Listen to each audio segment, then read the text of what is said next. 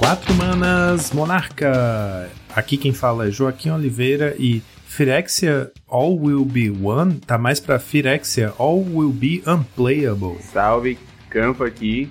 E pera aí, tem, tem um total de uma carta de Magic que eu acho que pode ser player. E aí, galerinha? Rubinho mais uma vez aqui com vocês e. acho que eu fiquei intoxicado com essa coleção. Meu Deus. Foi forte, viu? Toxic 3 aqui. É isso mesmo, galera. Vamos falar sobre o PTQ Pauper, sobre como anda o metagame e também talvez lá sobre essa tal dessa coleção aí. Tudo isso e muito mais logo depois do nosso review de coleção. Vamos fazer diferente dessa vez.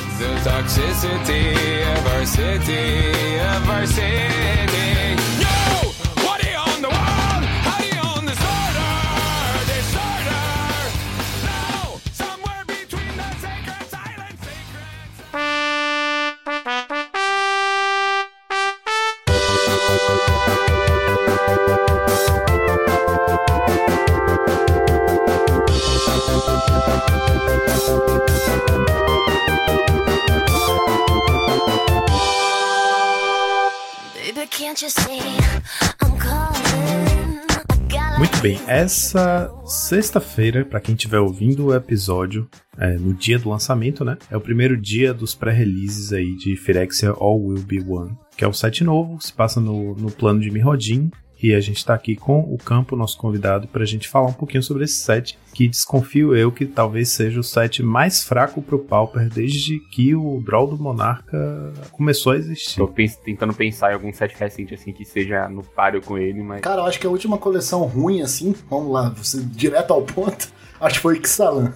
De resto, acho que tudo. Pois é, cara, pré-Draw do Monarca. Eu acho que, é, eu tenho certeza que a gente não pegou uma coleção com, com, com comuns tão fracas. Então, por conta disso, a gente resolveu fazer essa inversão aí. A gente vai tratar o review da coleção como se fosse a introdução ao programa e depois a gente vai para os nossos reports, porque tivemos PTQ, então tem três torneios para cobrir, falar um pouquinho sobre o meta, etc.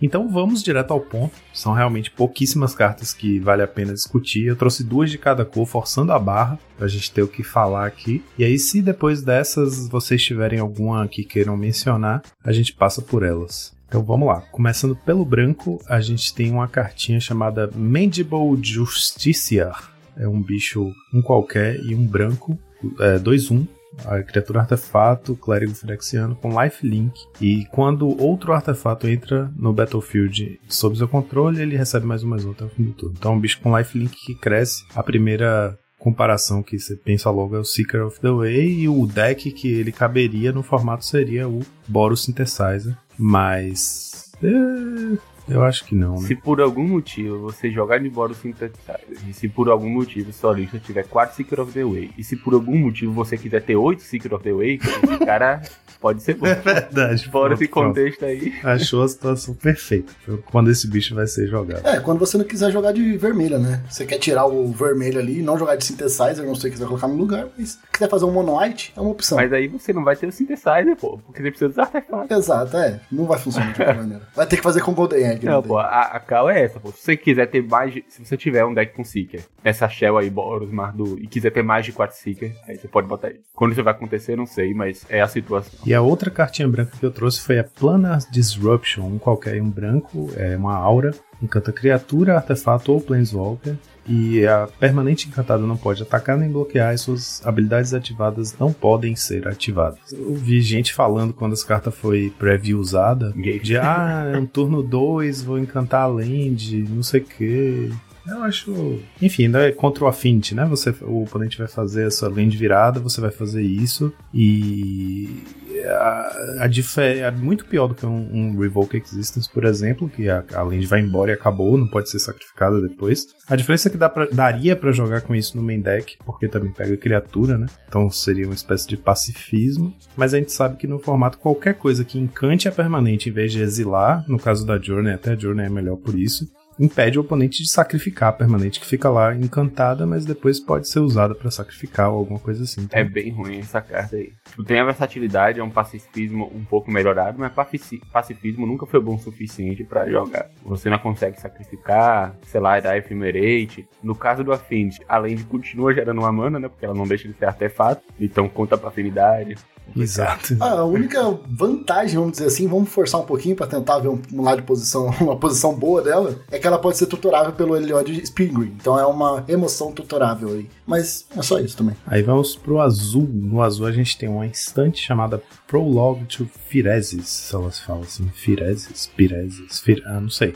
Um qualquer, um azul, um instante. Cada oponente ganha um Poison Counter, né, um marcador de veneno, e compra uma carta. Então é um cantrip, instant speed de duas manas, que o oponente ganha um marcador de veneno. Aí o pessoal tá falando, win condition.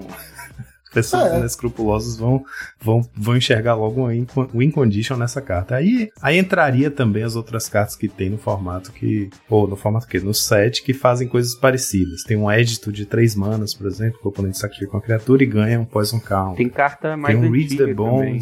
Tem um que é uma, uma mana, pô. É uma mana. Essa é antiga, né? Acho que é na primeira Mirrodin. Que é menos um, menos um até o final do turno. Se a criatura morrer, dá um Poison Counter. É instantânea e é uma mana. O fato dessa carta ela ter a condição dela de dar um. É só um draw, né? Ela não dá alvo, não dá nada. É interessante. Eu acho que, de longe, é a melhor carta do formato. Eu posso até falar isso. Porque. eu acho que vai ser a mesma que eu tô achando. É um artefato? É. Agora, se fosse, tipo, há um tempo atrás, por exemplo, quando o control era viável, dava pra viajar mais uma ideia assim de um B control, baseado em marcador de infect. Um B faz nada, que é o Incon, é isso aí. Daria. Só que hoje não tem como Exato, mais. exato. É, quando o pessoal. Quando o pessoal começou a falar disso aí como win condition, a primeira coisa que eu pensei foi isso. Se ainda existisse lugar para um UB control daquele hard control sem bicho, sem nada, você vai comprando sua cartinha lá, matando bicho, botando marcador no, no jogador. Proliferando. Se você for insuportável, além da conta, você ainda pode usar Devious Cover Up pra embaralhar tudo de volta no deck e fazer de novo. Enfim, mas eu acho que o formato não, não, não abarca mais esse tipo de estratégia. Ué, pra voltar aquele Sultai, né? O Sultai. É o, Sul... não, é o Sultai Control que tinha antes, né? Que matava de. com aquela cartinha verde. Ah, é, é, de recente contra.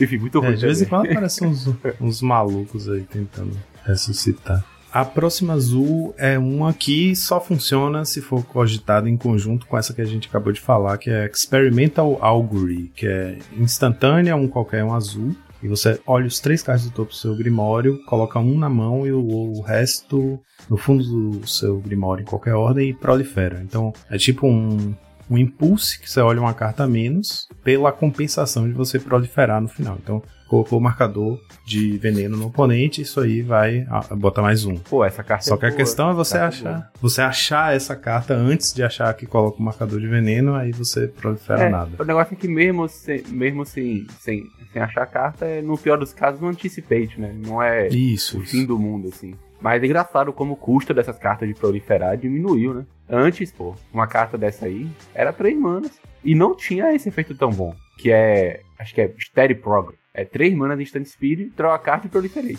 Isso aí já cantripa, já vem mais carta, prolifera igual e uma mana menos.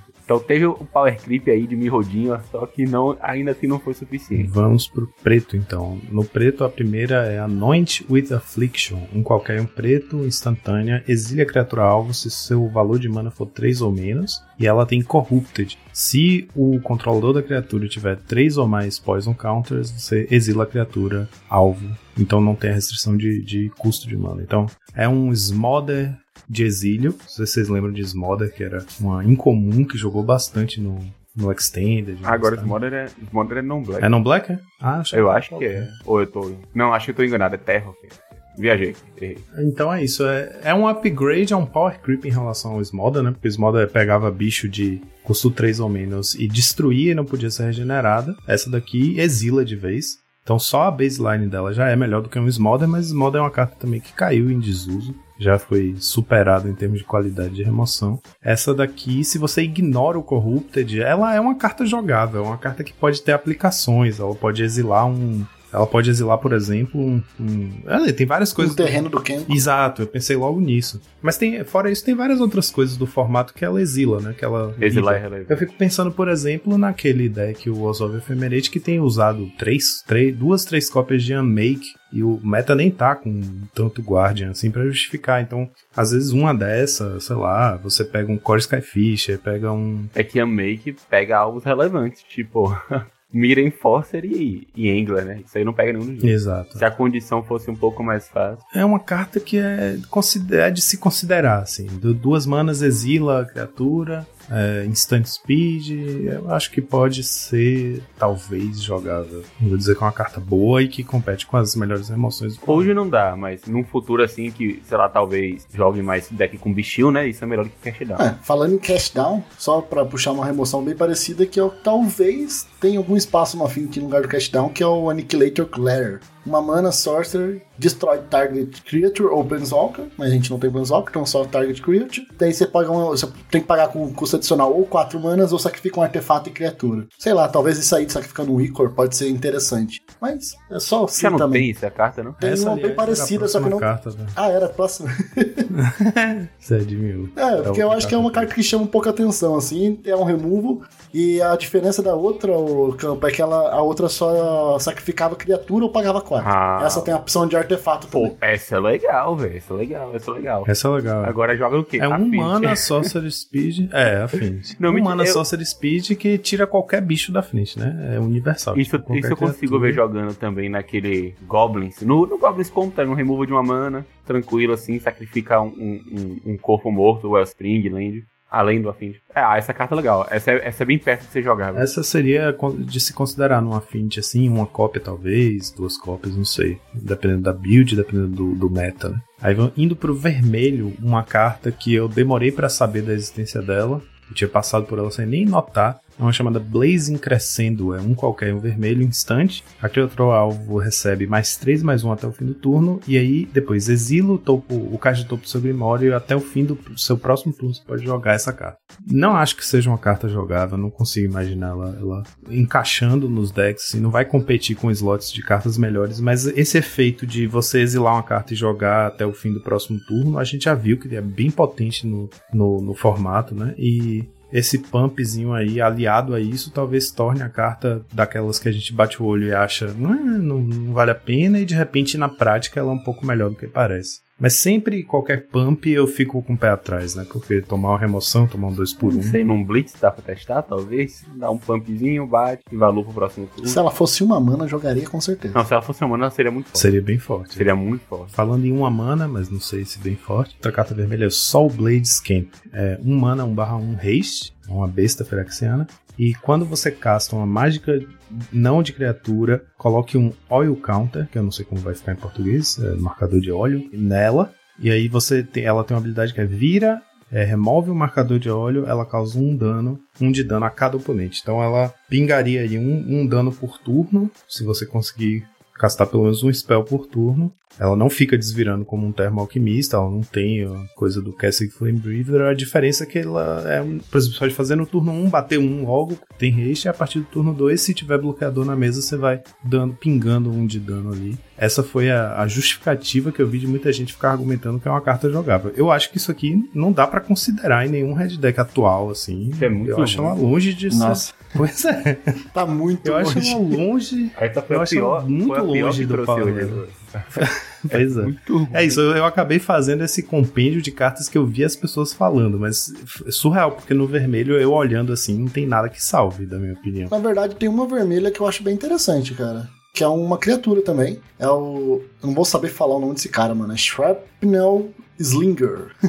é uma criatura de duas manas, uma genérica e uma vermelha. Uma, artef... uma criatura artefato. Firexan besta. Quando ela entra no campo de batalha, você pode sacrificar uma criatura. Se você fizer, você destrói um artefato que o oponente controla. É uma criatura 2-2. Tá no custo ok. Sei lá, uma shell de aristocratas aí, um cara que entra e destrói artefato. Eu achei até melhor, é melhor do que essa que você acabou de falar. Acho que ela tem um pouquinho mais de chance. Com certeza é melhor. No pior dos casos, é duas manas quebram um artefato do Sorcerer Speed. No melhor dos casos, você pode sacrificar um, um Epicuro lá, sei lá, que já fez a ficha, e quebrar uma linha de artefato. Mas ainda é suspeito. É, dois mana, dois, dois. é, Se ela tivesse um hastezinho, uma coisa assim, um menace, né? Pra o corpo ser um corpo que vale a pena cogitar colocar no deck, mas dois mana, dois, dois é muito básico, assim, pra. Urso cinzento não joga mais. né?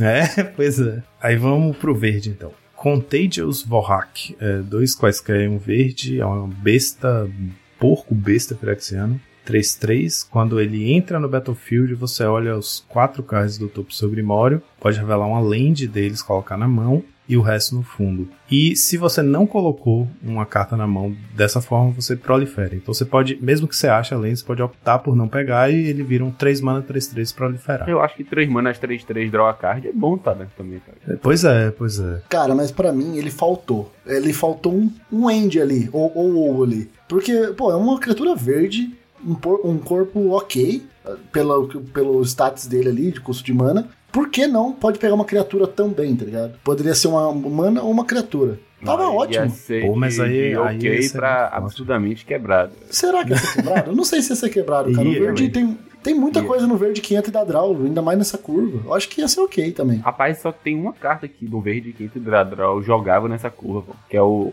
que é o Elfo. Então, ele entra draw, ele se repõe, isso aqui ia fazer a mesma coisa. É, ele, é, ele não repõe com a carta, né? Mas ele é 3-3, velho. Imagine o, o, o Vin Diesel lá, se fosse 3-3 vigilância. Ia ser brutal também, pô. Podendo pegar land também, além de bicho. Eu acho que podia ser os dois, mano. Eu acho que É devia que ser ok. normalmente esses, esses bichos que entram e olham o topo pra achar criatura tem restrição de custo, de poder, não sei o quê. Se fosse assim, entra, olha 3 e pega bicho ou land, eu acho que é muito forte. Olha a 4. Podia ser, podia ser uma criatura Quatro? de custo 3, 4, Ah, é sabe? quatro? Ia ser É foda. 4. Sim, sim. É, não sei. Eu acho que ele é quase jogável, depende do deck. Mas não, é três manas. A gente vive argumentando isso, né? Três manas no Pauper pra gente olhar pra cá e falar, ah, essa aqui é boa, boa mesmo, ela tem que ser absurda. Porque, tipo, como, como é o caso daqueles do, do próprio elfo lá, que entra, faz mana, é um corpo, compra carta. Ou então aquele gatinho que é três manas, três, três, vigilância, atropelar e faz tesouro. Tipo, o padrão pra um bicho de três manas é, tá bem alto pro formato, assim, pra, pra se tornar jogável. Eu acho que o que ele faz aqui ainda não.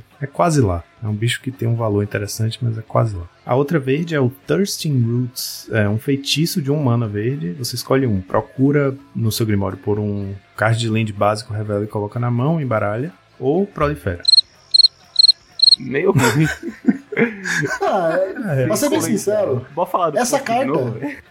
Como o porco Não, mas- consegue pegar o Basilisk Gate. é, ó, é uma, boa, inter- é uma boa interação. Ele pega qualquer land, né, pelo menos. Esse carinha talvez seja a única carta que talvez jogue mesmo. Eu tô falando muito talvez, né? Porque é muito talvez mesmo. É dela jogar no É, Infect. então, é, o set inteiro é assim. o set inteiro é assim. Essa daqui, talvez, se você quiser, a quinta cópia do Seeker num deck que já não tá lá muito jogável. Então, mas é, ela assim, ela, eu vejo ela jogando no Mono Green Fact ali. Às vezes você chegou no 9 de Poison, por algum motivo lá, e o cara falta um, você dá um proliferante e ganha o jogo. Ou se não, você tá no começo de jogo, você busca uma lente que falta. Mas, cara, é muito si, eu acho que tem slot melhor, só tô dando. tentando colocar uma, uma casinha pra ela, mas. Forçando a barra. Peraí que eu tô sendo iluminado aqui, velho. Vou fazer o porco e vou pegar pra um land. Meu- ah, não, tem, cara, tem coisa melhor. Tem um elfo que coloca em jogo já. Você olha cinco cartas e coloca em jogo, que é três manas também. Mas acho que ele só pega floresta. Não, ele pega qualquer land. Mas, É, elfo barra um, rejuvenescedor, é isso. mas ele sacrifica uma land. E não é 3-3. Não, não é esse. Ele é, ele é uma mana, um é três manas, um barra um. Olha cinco do topo, pega uma, uma land e coloca em jogo. Existe essa carta, eu só não sei o nome dela certinho. Elvis Rejuvenator. Eu acho que é ela também. Ó, 3 manas 1 barra 1, quando entra, você olha os 5 cards do topo do Grimório, pode colocar uma land em- dentre elas no Battlefield virada e o resto no fundo em baralho. Ou não, o resto no fundo numa ordem aleatória. É, Muito 3 melhor. manas 1 barra 1, olha 5. É, ele é bem melhor que o porco em achar essa land e ainda bota no campo. Mas aí o porco dá porrada. Vamos pra o ferrar porco dá agora. Porrada, Tá, exatamente. no, tá o cara do Respeito- crossfit ali. O porco é o Respeito o crossfiteiro. Pumba. Pior que parece Porco o da Pumba porrada, mesmo. É muito bom. O pior é que parece muito o Pumba, velho. É, qual era a carta verde, Camp? Que você ia falar, ah, no verde tem uma carta boa. Qual Eu era? ia falar do porco mesmo. Ah, tá. O Pumba. Ah, então eu entendi. Ele gostou Eu achei que você ia falar. Eu achei que você ia falar de zoeira da carta lá do Alex Uma. O, do, Ah, 2 não, manas pelo amor de 3 barra 1. Vou trazer Toxic. aqui. Cadê? Gente, Cadê? a carta que vai botar o Infect de volta no mapa. Duas manas, drop 2, viu, gente? 3 barra 1, for. Tem Infect, não tem Infect. Tem Toxic 2. Pra quem não sabe, o Toxic, quando se dá dano de combate, além do dano regular, ele dá marcadores de veneno igual ao número do Toxic. Que nesse caso é 2. Não importa o poder. Pode tacar em Vigorate se quiser. Desbane em Vigorate, taca em Vigorate nisso aí, vai, vai continuar dando sua doge. E o Alex Uma falou que essa carta ia devolver o Infect pra o. Não, se ele devolver, eu vou no Twitter dele falar que a gente tava errado. Tá aí gravado. Não, e ele ainda argumentou que é porque o bicho. Consegue bater 20 O de bicho. dano. Isso, é. tipo assim, é o único bicho do Infect que bate e causa, além dos marcadores de veneno, também causa dano. Então, na, na pior das hipóteses, você vai bater pra, pra tirar 20 de vida. Você tá jogando com o Infect justamente pra não ter que fazer isso. Errou. Errou feio, errou feio, errou rude. Enfim, enfim. Aí vamos pra incolor, artefato, rá, rá. só tem uma carta, não consegui, realmente forcei a barra e não consegui achar uma segunda, que é o Mir Kingsmith, que Esse em é português foi traduzido com o excelente nome de Mir Mirreiro. Nossa, muito em bom. Agora português. melhorou muito mais ainda. Agora essa carta ficou Mir absurda. Isso. Essa carta é boa. Isso não é uma esculhambação. O nome é esse mesmo, Mir Mirreiro. É uma criatura artefato Mi, 4 manas, 3-1. Quando ele entra no, no campo de batalha, você pode procurar o seu Grimório por um card de Mir, mostrar, revelar, né? Colocar na mão e embaralhar. Tron, então, ele é um tron, tutor tron, de Mi, tron. pega qualquer Mi. Aí eu e o, eu e o Campo aí ficamos felizes, né? O nosso Altar Tron aí. Ele tem, ele tem deck e só vai ser jogável nesse deck mesmo. que é o Altar Tron, né? O que comba com o Mi Retriever, Altar Ashnod e Golem Faun. Porque ele é o quinto Mi, né? Com Altar você ainda pode sacrificar ele pra fazer a mana imediatamente jogar um Mir que você tutorou. Dá pra sacrificar pra disputa. Tem interação com o artefato deck, né? Ele, ele bota marcador na Founder, ele, ele tem alguns usos. Além do seu corpo, né? Às vezes você só precisa do corpo mesmo. É, pô, além de, que nesse deck ele é, vamos falar que ele é duas manas, né? Porque você vai fazer ele por quatro e vai recuperar duas, sacrificando pro altar. Então realmente ele, pelo corpo e o custo, assim, fica bem de boa pra jogar nesse deck. Não sei se, tipo, vai jogar com certeza, mas é bom ter a opção de você ter 5 Mir pra, pra combate. Então, é bem bacana. Agora tem outra carta que é muito boa pro Pauper nessa edição, velho. Tem aqui, ó, tá até com a arte nova. Propheric Prism. Ah, é, Vem é até com arte fortíssima. nova. Essa aí tem com certeza. Não, é bom, é bom jogar. mesmo. Esse bicho é bom, pô. Dois manas, artefato, entra, você compra uma carta e ela é um filtro de mana. Paga um e vira, adiciona uma mana de qualquer cor. Acho bem E jogado. jogaria pra caramba em decks tipo Affinity, Tron. Sim, Monarca? Boros Monarca. é. Daria pra fazer muita coisa com essa carta. Eu acho que acho que ela vai jogar. E aí, descendo pros terrenos, a gente tem um ciclo, que são os terrenos que entram virados. Fazem mana cada um de uma cor, né? Tem cinco. E aí você paga que- um incolor e um da cor. Vira e sacrifica pra comprar uma carta. Então, a principal É um ciclo, então eu tô colocando as cinco aqui como se fosse uma carta só. A, a The Autonomous Furnace é a vermelha, The Draw Spits é a preta, The Fair Basilica é a branca, The Hunter Maze é a verde e The Surgical Bay é a azul. A primeira comparação que a gente pensa são as Cycling Lands, né? Que por uma mana da cor, você descarta ela e compra uma carta. E ela também entra virada e também faz mana. A Cycling Land é uma draw melhor se você tá no late game, né? E não quer achar a land. E essas daqui são draws, draws melhores para o early game. Você, se você tem que baixar a land, essas são melhores, porque depois ela ainda pode te comprar uma carta. Enquanto a Cycling Land, ela cai, ela não vai mais te comprar uma carta. Mas essas daqui são horríveis no late game, porque você tá precisando de mais cartas, você compra ela, ela vai entrar virada, só vai te comprar carta no turno seguinte vai te custar 3 manas pra fazer isso. É, foi um ciclo bem ruizinho. É, só isso. Mas eu te- tem outro ciclo de cartas boas, tá? Tem mais um ciclo de cartas boas. Se a gente for olhar Nos somente terrenos? arte, os terrenos básicos É. são muito bonitos. Eu tô olhando aqui as duas versões, né? Tem as duas versões. Tem uma versão full art e uma outra versão full art meio Firexiano.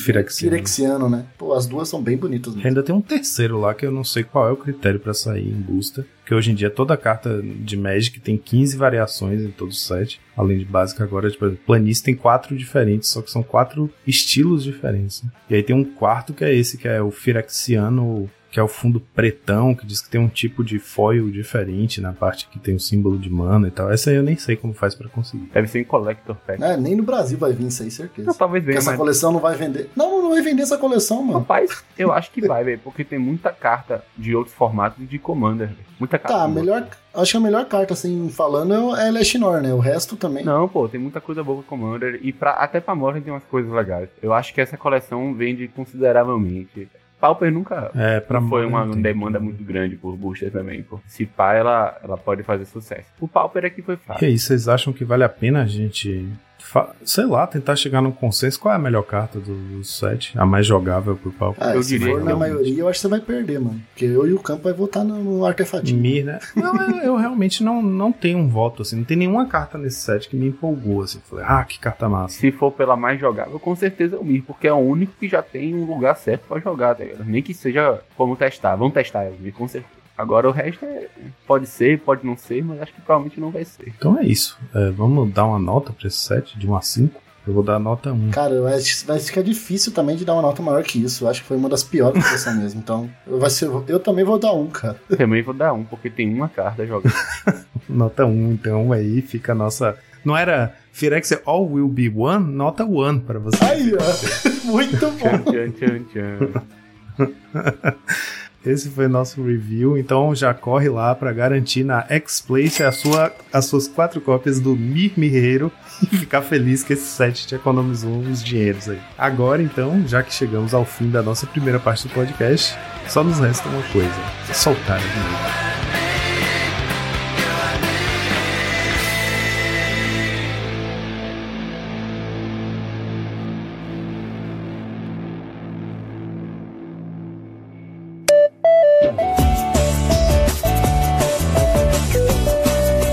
Então vamos aproveitar que o campo veio até aqui para discutir set lixo e não vamos desperdiçar a presença dele. Vamos fazer os nossos reports na presença dele e do Rubinho. Ô, bora lá, eu tô, tô vendo que eu já tô ficando comprometido aqui. Eu faltei um dia aí e já estão colocando outro no meu lugar, né? Então, pois é, já tem gente nova aqui sendo, sendo fazendo entrevista para sua vaga. então, cara, meu Deus, né?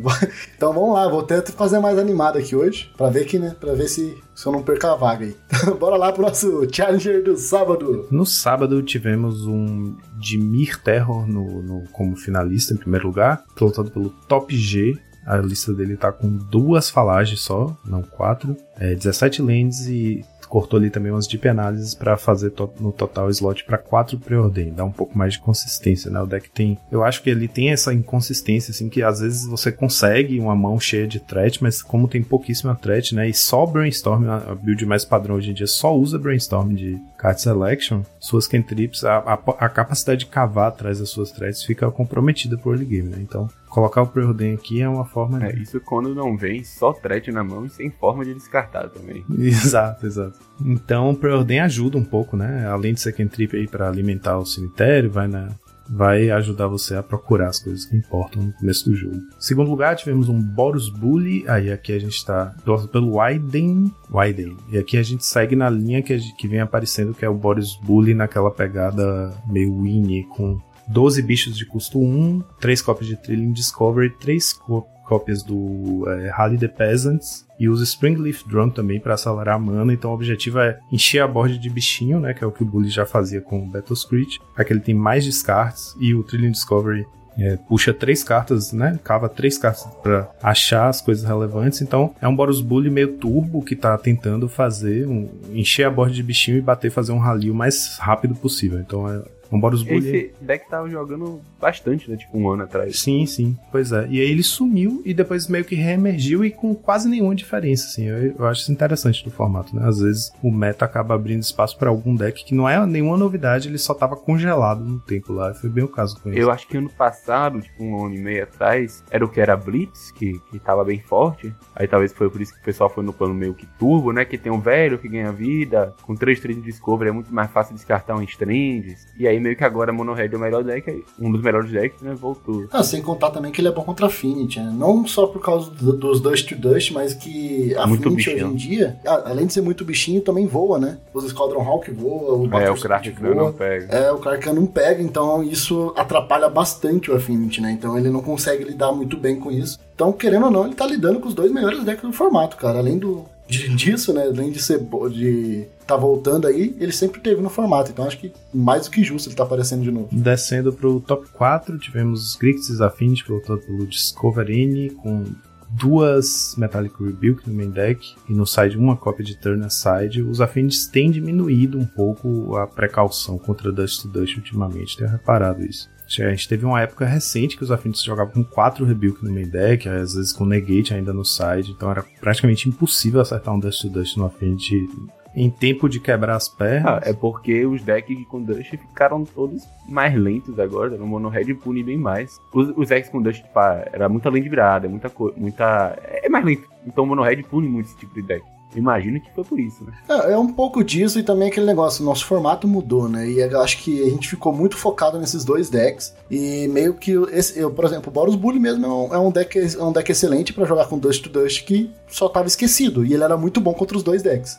Então agora, talvez com o Bully subindo, o, o Affinity vai ser obrigado a ter mais cuidado ali com Dust to Dust. Descendo pro. Ou não, ainda no top 4, tivemos o Fogtron, o Flickertron, pilotado pelo Adepto Terra. A build dele só usa 7 bichos, não tá usando Stonehorn nem Jin Jin Rova no main. E aí ele tem algumas escolhas um pouquinho diferentes aí. Com... Ele tá. Primeiro que ele não tá usando o terminal, né? Ele tá 4 mapas e 4 Refractor de artefato. Ele usa o Ristic Circle no main deck, aquele círculo de proteção tudo, dois quaisquer branco-branco e paga um mana. A galera tá assistindo o Draw do Monarca, Joaquim. Já é a terceira carta das antigas que a gente já vê aparecendo depois do nosso episódio do, do- o primeiro do ano. É verdade. Odeio é essa verdade. carta, odeio essa carta. Essa carta, ela ganha sozinha várias matchups, né? Tipo, ela se- tem alguns decks que ela se encostou na mesa, você tá com Tron, o oponente não consegue mais te matar e pronto. E acho que até por isso ele não tá jogando com o Rinoceronte no main, né? Porque ele tem o, o Risk Circle, tem ali os Moments Peace. O Fogtron, aliás, ultimamente tem,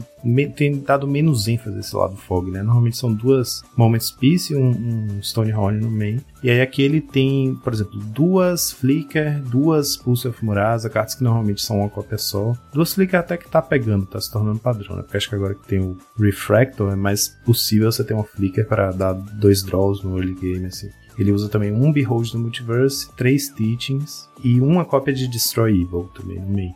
Aí no side dele estão Stonehorn e Rope. Diminuiu um pouco os decks né, que dependem ativamente do combate pra ganhar. O Bully, o Bully tá voltando agora, mas ele tinha dado uma diminuída considerável, né? O Stomp não existe mais.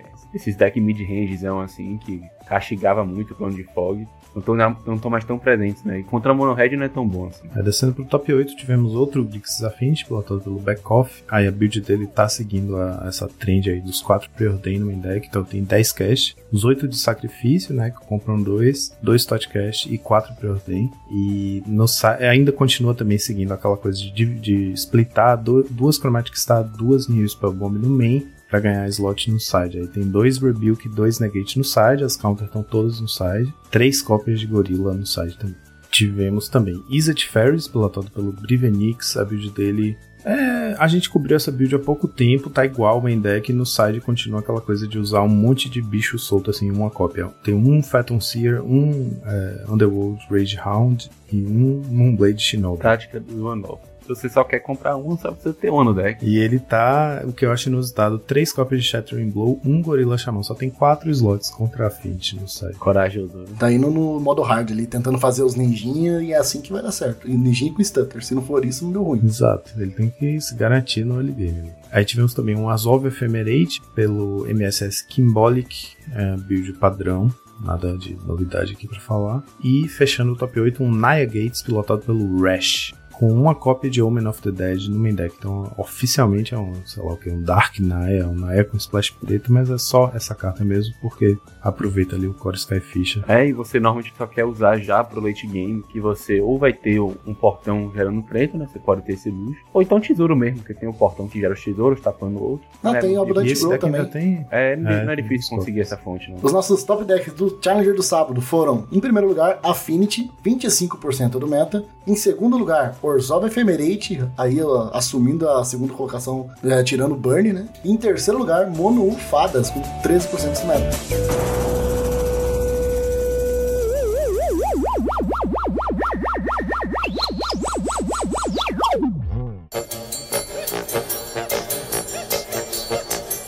E agora vamos lá pro nosso Challenger do domingo. No domingo tivemos mais uma vez o Fogtron aparecendo aqui no top 8, dessa vez em primeiro lugar, pilotado pelo R Clint 21, que na semana passada fez top 8 nos dois dias aqui, ficou, foi campeão. Mesma build da semana passada. A build dele não tem muita coisa diferente, não. Tem um Stonehorn a mais no main, é aquela build que usa um Bolt, dois Flicker também, Eu acho que ele é aquela dois que usa- Stonehorn e dois Moment. e é aquela build que usa nove artefatos com três mapas, quatro Refractor e duas cópias do Terminal. No side teve uma coisa que ele fez que foi mudar o Destroy Evil pra uma cópia de Cast Down. Eu não sei exatamente o que, que ele tá querendo pegar com esse Cast Down que o Destroy Evil não pega. Provavelmente contra o Wall. Ah, Walls, boa, boa, verdade. Em segundo lugar, foi um Wars of Ephemerate com, pelo, pelo, pelo MacWin Source. Imagino que essa matchup deve ser horrenda pra esse deck. É um deck que não tem clock e que é um mid-range, né? Então contra um Tron deve ser um pesadelo. Não, mas se bem que ele ganha sem bater, né? Ele consegue ficar dando flick ali no Vampire Sovereign. É mais dif- difícil, mas ele consegue matar também assim. Aí o cara faz um Wear, é,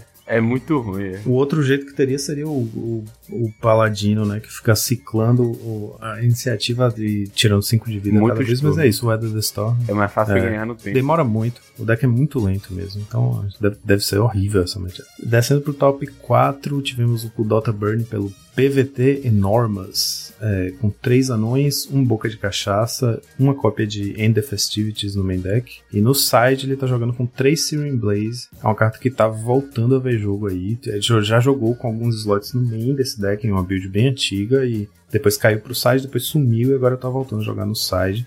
Uma carta boa na Mirror, né? Não sei se contra alguma outra coisa de se considerar, mas é uma carta boa na Mirror. É, e tá jogando com quatro cópias de Flaring Pain no, no sideboard, um número bem alto.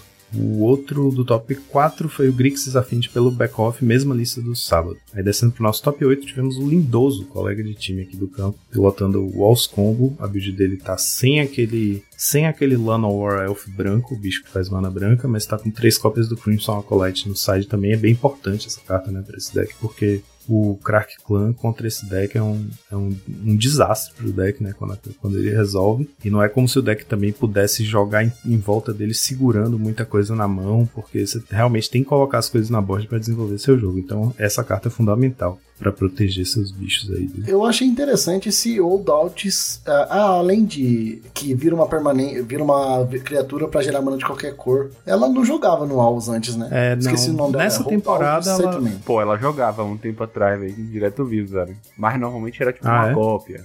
Não aparece tanto que ela... É isso, ela, pelo menos desse ressurgimento de Walls nessa temporada, ela tá sempre aí. Ela, uma cópia só, mas tá sempre aí. É pra você fazer o Crimson Acolyte cedo mesmo. É interessante, é uma, é uma, tech, uma tech aí que eu fazia tempo realmente que eu não via, assim. É, ainda mais no Walls, que é, uma, é um deck que ele é pra ser fácil, né? Ele fazer mana de qualquer cor. Que eu achei interessante essa, essa cartinha também. Tivemos também um Kudota Burn aí no top 8, pilotado pelo S-Man 2.0. A build dele tem 12 bichos, 4 de cada, né? É Monastério, Anão e Epicure. Duas cópias de End the Festivities no main deck. E aí no side ele tem 4 Smash dos Smithereens e 4 Gorilla Xamã. Então 8 slots aí contra a Esse frente. veio com raiva. E deve ter perdido pra Finch ainda no top 4.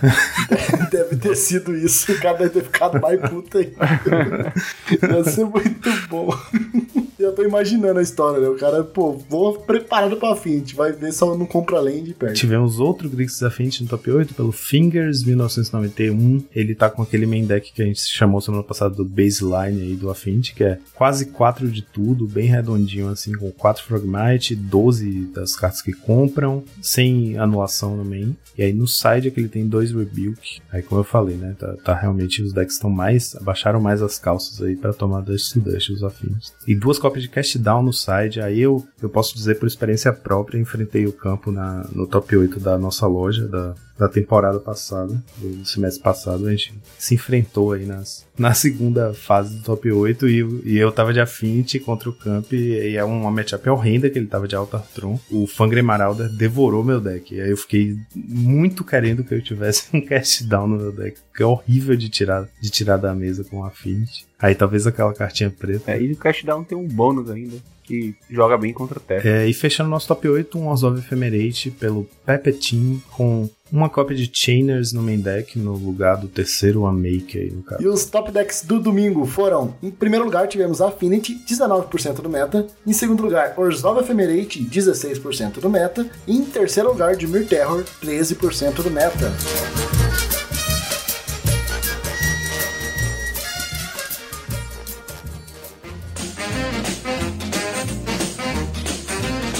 Agora o nosso super qualifier aí que temos, tivemos no sábado também, né? Foi no sábado ou domingo? Sábado à tarde. Depois do challenge. Então temos o nosso Super Qualifier, que foi no sábado à tarde, aí, logo após o Challenger. Vamos lá, conferir também como é que foi o nosso top 8 desse Super, desse PTQ. O top 8 foi inusitado, assim, tipo, olhando só pro top 8 isoladamente, você tem uma leitura de um formato saudável, assim, de um formato diverso, com bastante estratégias diferentes aqui, que não foi bem o caso do, do metagame do evento em si. A gente vai passar por isso aqui quando chegar nos top decks. É, normalmente a gente tem, a gente fez aquela mudança que a gente, para os challenges, a gente tá cobrindo o os top decks do top 32, né? Dos, dos que aparecem no, no Goldfish. Então a gente cobre o. A gente faz a estatística lá dos top decks, dos decks que performaram bem no, no evento, mas para o caso de um evento grande como esse, teve 175 jogadores, eu acho, 174. A gente tá nos top decks, considerou todos os, os decks que estão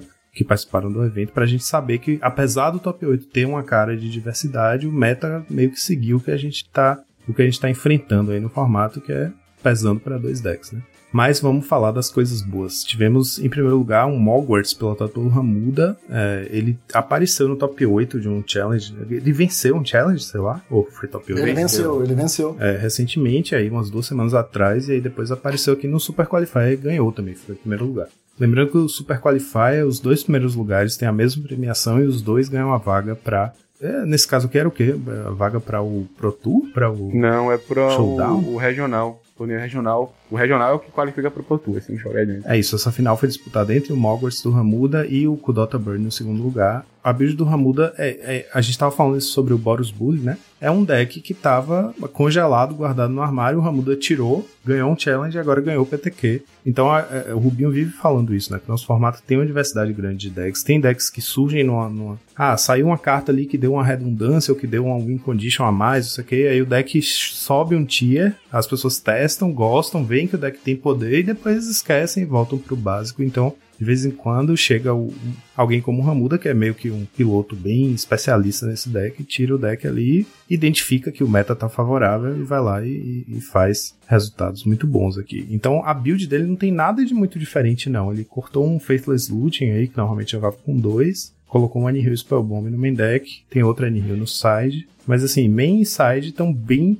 a mesma cara que o deck que tinha antes, assim, tem grandes novidades. Uma coisa que eu acho que pode estar fazendo diferença, e eu não testei ainda, tá? Então é, deve ser o to Dust. Que é uma carta que apareceu recentemente aí e nunca tinha jogado nesse deck, né? Acho que a primeira aparição dela foi justamente com o Ramuda, quando ele ganhou um Challenger algumas semanas atrás, uma, duas semanas atrás, se eu não me engano. Então é uma carta que ela é boa contra os dois decks do formato, né? Se a gente for pensar, é boa contra o Dota Burn e é boa contra a Affinity. E talvez é uma coisinha que faltava, assim. É, eu vi que ele jogou com mais quando ele foi campeão do Challenger. E aqui tá jogando somente com duas cópias. Mas se eu não me engano, tá jogando até no main deck com o Smash Dust quando ele ganhou o Challenger. Então acho que essa é a diferença que tá fazendo ali do, do deck. É uma carta que realmente eu quero testar. Eu sei que a, a match do contra Burn, do Mogwarts contra o Burn é muito difícil. Ah, mas talvez essa carta ajude um pouco ali pra você dar um respiro, porque o que você precisa contra o Burn é ganhar um pouco mais de tempo, ganhar uns dois turnos. E parece que Smash Dust é a carta perfeita pra isso. Se você ganhar uns dois turnos, você consegue combar com backup e é isso que você precisa, né? Então,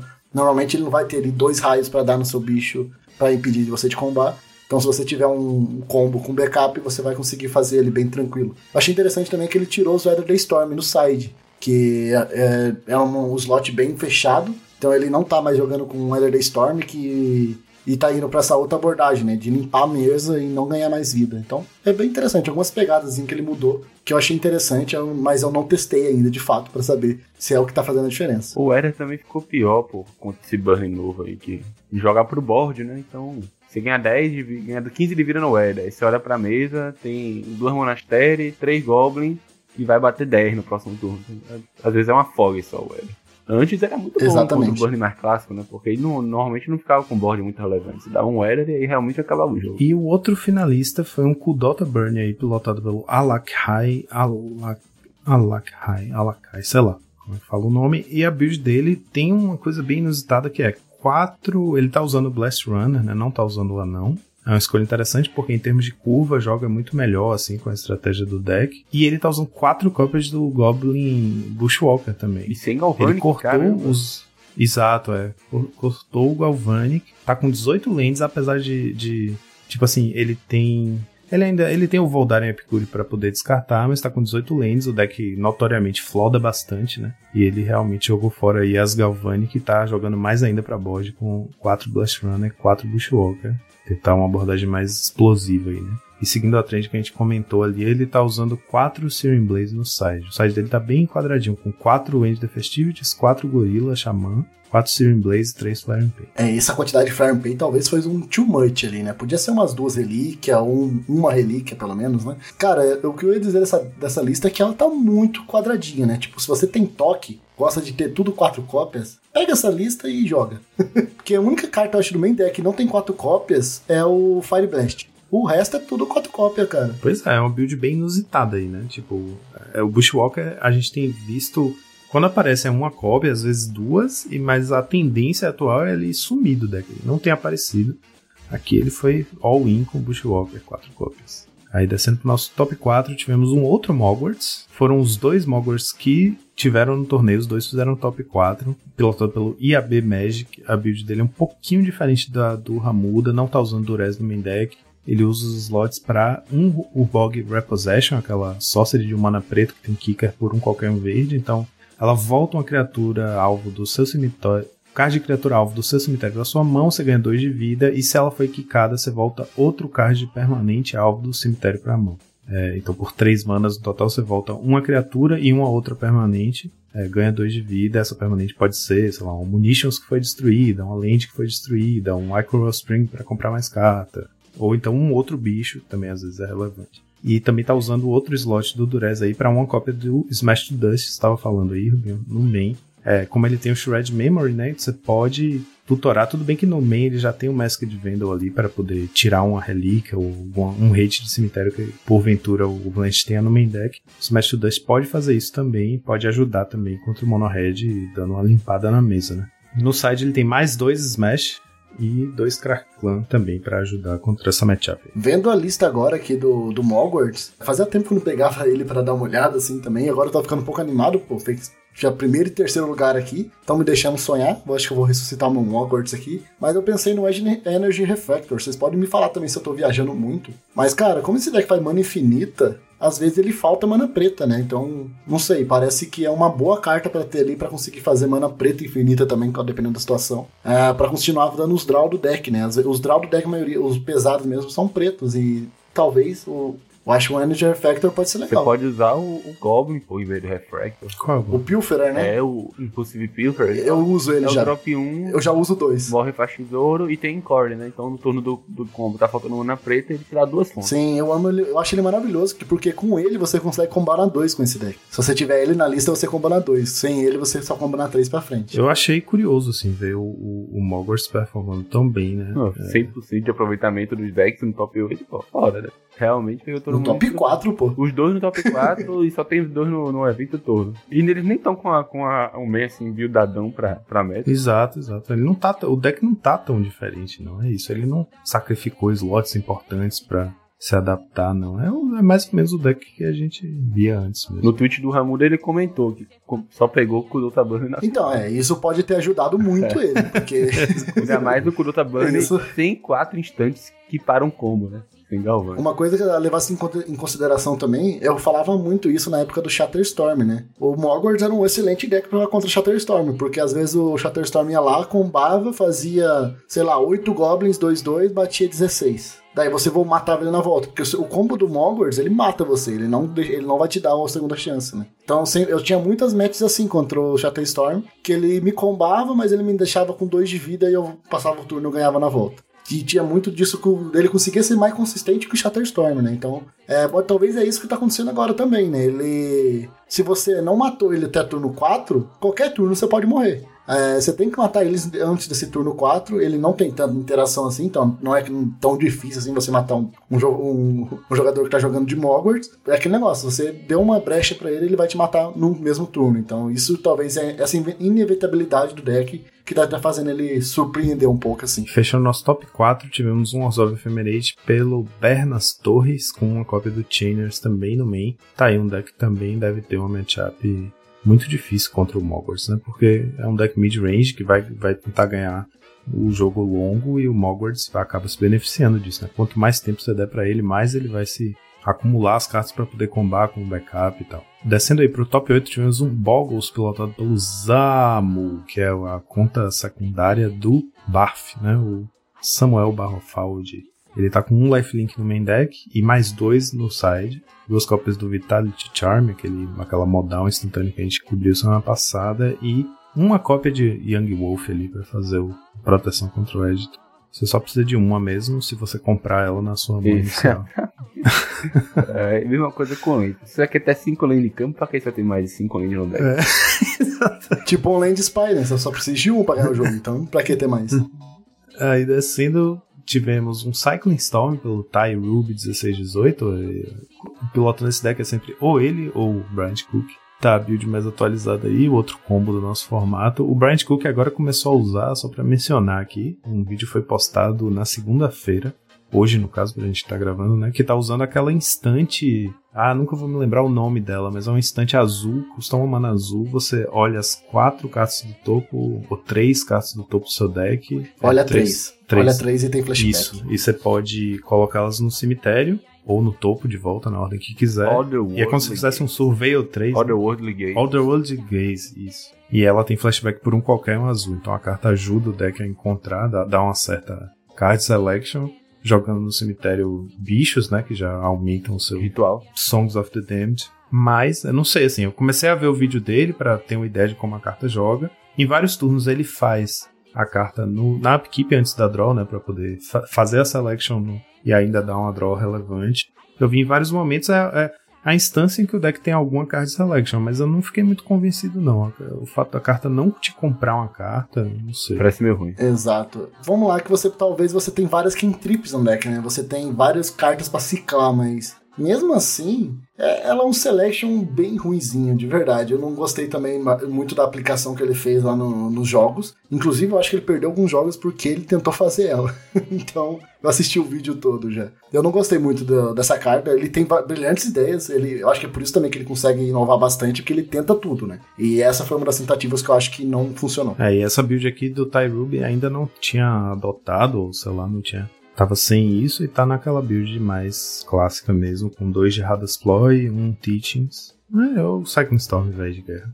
Tivemos um Azorius Call Gates pelo Flower 270 com dois Dust to Dust. Oh, que Dust to Dust? Dois Smash to Dust no main deck. É, aqui no slot que costumava usar o Suffocating Films, né? Ele trocou pro Smash to Dust, que é a carta que é mais coringa nesse meta, né? Tipo, pega faz o papel do filmes, não cicla, mas o outro lado é mais provável de ser utilizável em outra matchup, ou até às vezes na mesma matchup. Tomei ela hoje jogando de familiar. O modo secreto de destruir barreira. Ah, é, tem esse modo. Eu sempre me esqueço que ela tem o terceiro modo, que é destruir a criatura com Defender. É mesmo. Eu acho que essa é a melhor parte dela, né? Você olha pra ela assim, pô, tem um cara vai combar no próximo turno, precisa matar aquela barreira, você olha, opa, vou matar essa barreira. E fechando o top 8, um Naya Gates pelo Alvatar. O vídeo dele tá com uma Relic no main. É, normalmente esse deck usa Bolt, aqui ele tá usando Flame Slash, com remoção vermelha de um mana, né? Dois Smash to Dust também. Destroy Evil. E é isso. No side tem dois Armadillo Cloak aí pra tentar ganhar um pouco de vida, né? Tipo, Rei Saru. Não como se o deck não já ganhasse vida. Tem quatro Downbringer no main deck, quatro Saruli Gatekeepers, que é o pesadelo do Mono Red. Ganha Exato. Gato também, né? Enfim. O Sacred Cat, muito é verdade. Pois é. Eu só não entendi o porquê do Flame Slash aqui, cara. Por que Flame Slash no lugar de outra coisa? Flame Slash mata a Miriam Force por uma mana. Pode ser, mas não sei, não me convenceu muito não. Talvez tem várias coisas, acho que dá pra usar. É, ele, ele usava Bolt antes, né? Então ele resolveu dar menos na cara e dar mais em vista. Porque o Flame Slash, ele, ele mata algumas coisas que o Bolt não resolve. O Mirror Forcer, a barreira do alvo lá, que gera mana. É, mas essas coisas tem Destroy Evil, ele tem outras coisas pra matar. Mas enfim, eu só achei interessante. Você tem outras coisas, só que não custam uma mana. É, sim, sim. E os nossos top decks do Super Qualifier foram, em primeiro lugar, Affinity, com 20% do meta, com Data Burn, 16% do meta em segundo lugar, e em terceiro lugar, Orzhov Ephemerate, 10% do meta.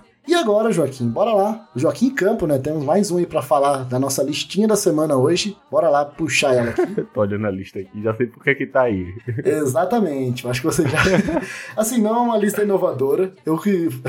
Essa lista foi eu que trouxe, então, dessa semana. Essa aqui não é uma lista tão inovadora que eu acho que você já percebeu porque eu trouxe ela aqui. Eu pensei muito. Tentei buscar muitas listas diferentes, alguma coisa que chamasse bastante atenção. Mas acho que nosso meta nessa última semana foi bem padronizado, foi bem naquela. Na, na- o que a gente tá sempre acostumado de ver nos nossos challengers e nas ligas. Então eu vi essa lista aqui que eu achei bem interessante, que foi uma. Uma lista que fez 5-0 numa Pauper League, ah, o Solters X, do, eu tô chamando ela de Hack Dogs, Hack do Dogs, porque Hack ela tá Dogs. jogando porque ela tá jogando com 4 Scrapwork Multi. É uma criaturinha que o Joaquim gosta muito aí. Ela, ela tem. Quando ela entra no campo de batalha, né, é um artefato, uma criatura artefato de duas manas. Quando ela entra no, no campo de batalha, é, você pode descartar uma carta para comprar uma carta. Então, como é um hack dos, é um hack dos burn, né? Eu não tinha comentado sobre isso ainda.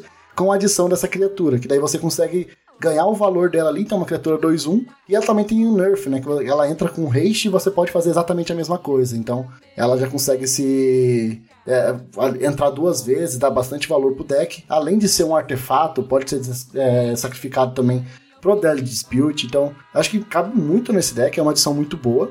Olhando mais pra lista aqui, ela é bem mais padrão. É, tem 4 Voldar Kill, 4 Kit Imp, 4 Faithless Looting, Galvanic Blast e Lightning Bolt. Ah, diminu- tem pouco Daily Dispute, normalmente o pessoal jogava com 4, mas para encaixar os, os nossos cachorrinhos aqui ele diminui um pouco. E basicamente é isso, tem a base inteira do, do dos Burn, a mesma base de mana. E a única mudança realmente de fato assim no deck foi esse esse cachorrinho. Eu trouxe ela por ser uma carta que a gente gosta bastante, a gente tava falando dela. Inclusive, eu nem sabia que tinha sido você, né, que trouxe. Eu achei que foi Juca, porque esse, esse cachorro aí é o bicho de estimação dele, pô. Adoro essa carta aí. É meu cachorro, velho. Adoro esse cachorro. Eu vou ser suspeito pra falar porque eu amo esse cachorro, né? E, aliás, esse cachorro nesse deck, eu mandei hoje uma lista pra um amigo, Ricardo, que já veio aqui algumas vezes, porque ele ia jogar o Pauper hoje na lojinha de segunda e tava querendo atualizar o hack dos Burn dele com o cachorro, porque ele tinha perguntado pra mim quando viu o cachorro, ah, esse cachorro não joga, não, eu falei, joga. Aí mandei pra ele uma lista muito parecida com essa, inclusive. A única diferença eu acho que era que jogava com 3 dispute, mas até o Engler tava com duas cópias de Engler também. Muito parecida, velho. É quase idêntica. Ou, ou eram quatro dispute mesmo, sei lá, no lugar dos dois Smash Dust aí do main deck. Porque como ele ia enfrentar um meta meio imprevisível, né? Eu achei que não- talvez não precisasse do Smash, mas é uma lista. Enfim, é uma lista que eu mandei hoje pra um amigo e é uma lista que usa o cachorro que eu amo. Eu vou ter que dar nota 5. 5 de 5 tem. 5 de 5, velho. Cachorro é um bom garoto, velho. 5 de 5, é bom garoto. É, é só falar que o deck, tipo, é um deck sólido, tá um pouco apagadinho no meta, mas ele é, é deck de Magic ainda. Dá pra você pegar e jogar É, e é, fazer é. resultado. E com isso aqui, com a nossa ilustre presença aí do nosso convidado Campo, fazendo aí, ajudando a gente a fazer nossos reports. Quero agradecer aí também, Campo, por disponibilizar seu tempo para estar aí com a gente. Brigadão, Joaquim. E agora, com tudo isso, e a gente pode simplesmente fazer a última coisa. Fim do turno, draw do Monarca.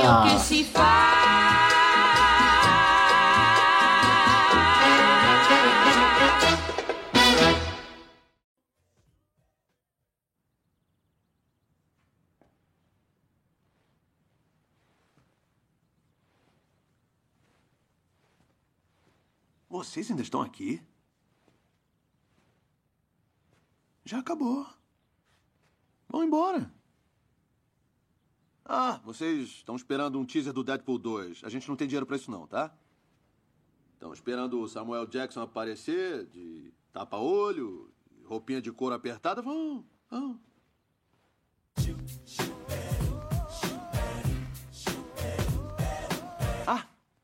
Mas eu posso contar uma coisa, é meio que um segredo. Na sequência, vamos ter o Cable.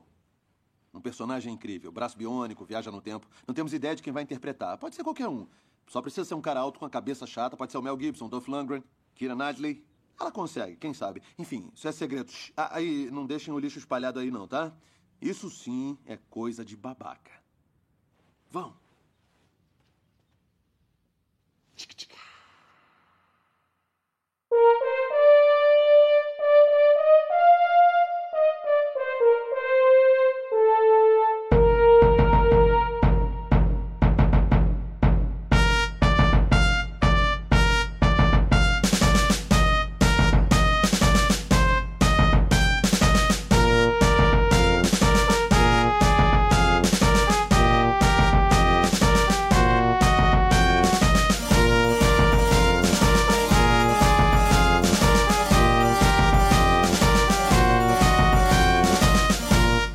Este podcast foi editado por Monarchs MTG Produções.